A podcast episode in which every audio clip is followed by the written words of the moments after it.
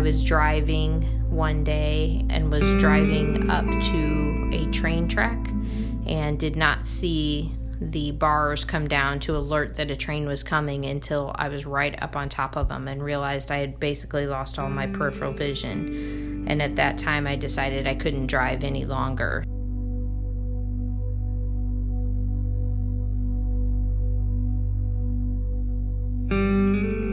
By the time I was 15 and had my driver's permit, I was taking my mom to work in Maryville before I would go to high school in the morning. So I would leave my house about 6:30 so that I could drive the half an hour to take her to work and still make it back to school by the time I started at 7:30. When I turned 16 and I had my license, I pretty much began doing a lot of running for the family. Um, I helped a lot with groceries and just miscellaneous running that needed to be done because she couldn't do it anymore. And so that fell on me a lot. It never really felt like a burden because I grew up with it. It was just kind of a way of life for me. It was just kind of what you did. You just you watched for steps for mom and you went and and got the groceries for her or drove her to work or whatever needed to be done.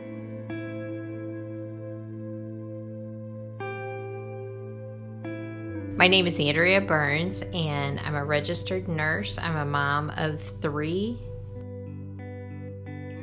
On April 20th, 2008, I was sitting in church and I went to look upward and had extreme pain in the upper part of my eyes.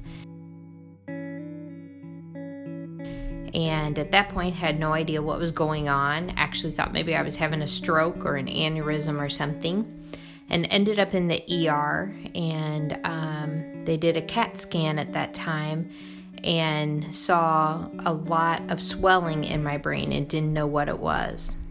So the next day, I followed up with the eye doctor, and he felt like I needed to see a specialist, but in the meantime, started me on some medicine to help with it. So I couldn't get in the specialist for like another week. And then when I did so, um, the medicine, which are steroids, had kicked in and the swelling had come down, and my eyesight seemed to be doing better, um, and the pain was resolved. Um, so then the medicine ended in a few days, and I immediately started to have vision loss and had to follow up with the specialist, at which time this roller coaster of the past 10 years began don't remember a lot from that time, and I wasn't really old enough that they told me a lot of what was going on, but I remember being on a trip with my grandma and getting the call that my mom was back in the hospital and just thinking, what now? What what again has happened that she's she's back there again? I remember going to visit my mom in the hospital in St. Louis and her taking out her IVs and us sneaking her out of the hospital just so that she could get some real food, and walking across the street to Panera to get her some real food so that she didn't just have to eat hospital food. The next steps were to do a bunch of tests to try to determine what was going on. So I had a very painful spinal tap um, which is where they put a needle in your back to determine if I had MS or some other sort of genetic disease. Um, and they did a bunch of blood work, and um, I ended up having seven brain MRIs, and they ended up coming up with the diagnosis of optic neuritis, which meant the nerves in my eyes were basically dying. Um, and they thought that it was related to some virus that I probably had, that the cells in my body rejected themselves, and so the good cells died. And so after that, um, we started a whole medication regimen trying to figure out some way to trick my cells into flipping. And so I went on several anti rejection meds, just like what would be prescribed if a patient had a transplant. And um, those did not seem to work. Every time I became ill or had any kind of minor cold, I would again lose more of my vision. and um, I was on one anti rejection med and was sitting at a Christmas party and had severe stomach pain and didn't feel right and ended up in the ER and found out that the medicine was affecting my liver and my liver levels were sky high and they were afraid I was going to lose my liver so that medicine got stopped right away. And I then started on oral chemo, again, trying to flip the cells. And after being on it for a year and a half, felt like um, I just couldn't fight anything and I was just drained all the time. And uh, my husband and I prayed over it and decided it was time to end all the medicines except the steroids, um, which I did December 15th of 2015 and have been just on steroids since. In the first couple of years, um, I felt like it decreased a lot, and you know, praise God, it's been stagnant the last couple of years, and things have stayed pretty stable. Um, when I talk to the eye doctor, just like as everyone else does, gets older, your vision changes, and he's concerned that when I have just normal age vision changes, that that could affect me more. Um, so right now, I'm just happy with how it is, but I expect that it could decrease. I definitely remember at one point um, overhearing my parents talk about looking into schools for the blind and what it would cost to have a service dog and where we would find one and just the fear that that she definitely could go blind and that was definitely a, a good possibility at some point. The doctors had told us that and things were going very quickly.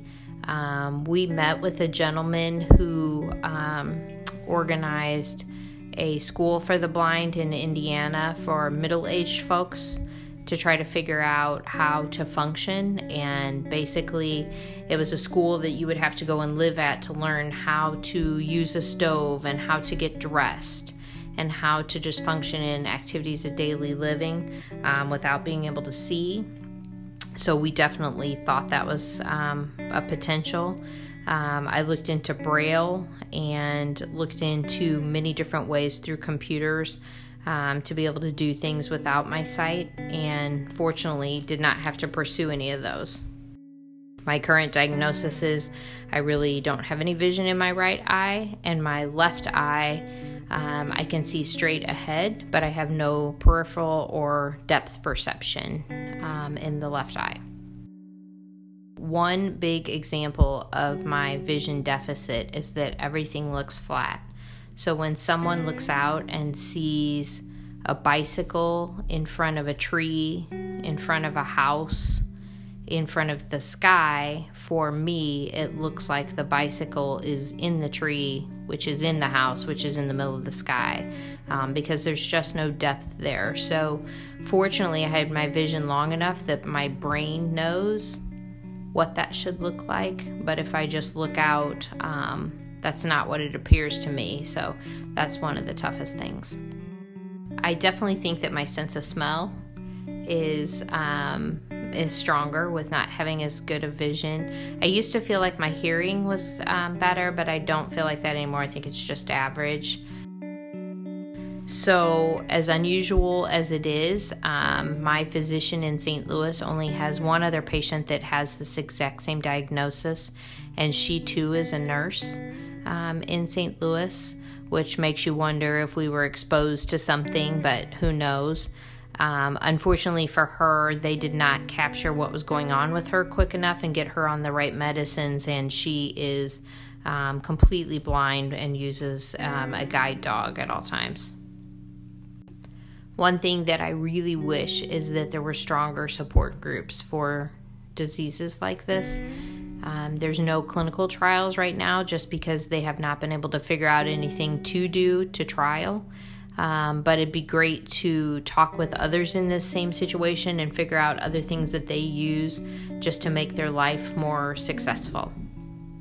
The bummer is that I feel like I can't deliver patient care anymore because I don't feel like it's safe. I can't read medications and start IVs. Um, with the clarity that I had. And so I've had to move away from that. The bonus is that being in a medical um, system, they're very aware of how to help people with disabilities, and so they've been able to work with me with computers and things that I need to do my job um, so that I'm still employed even with the deficits.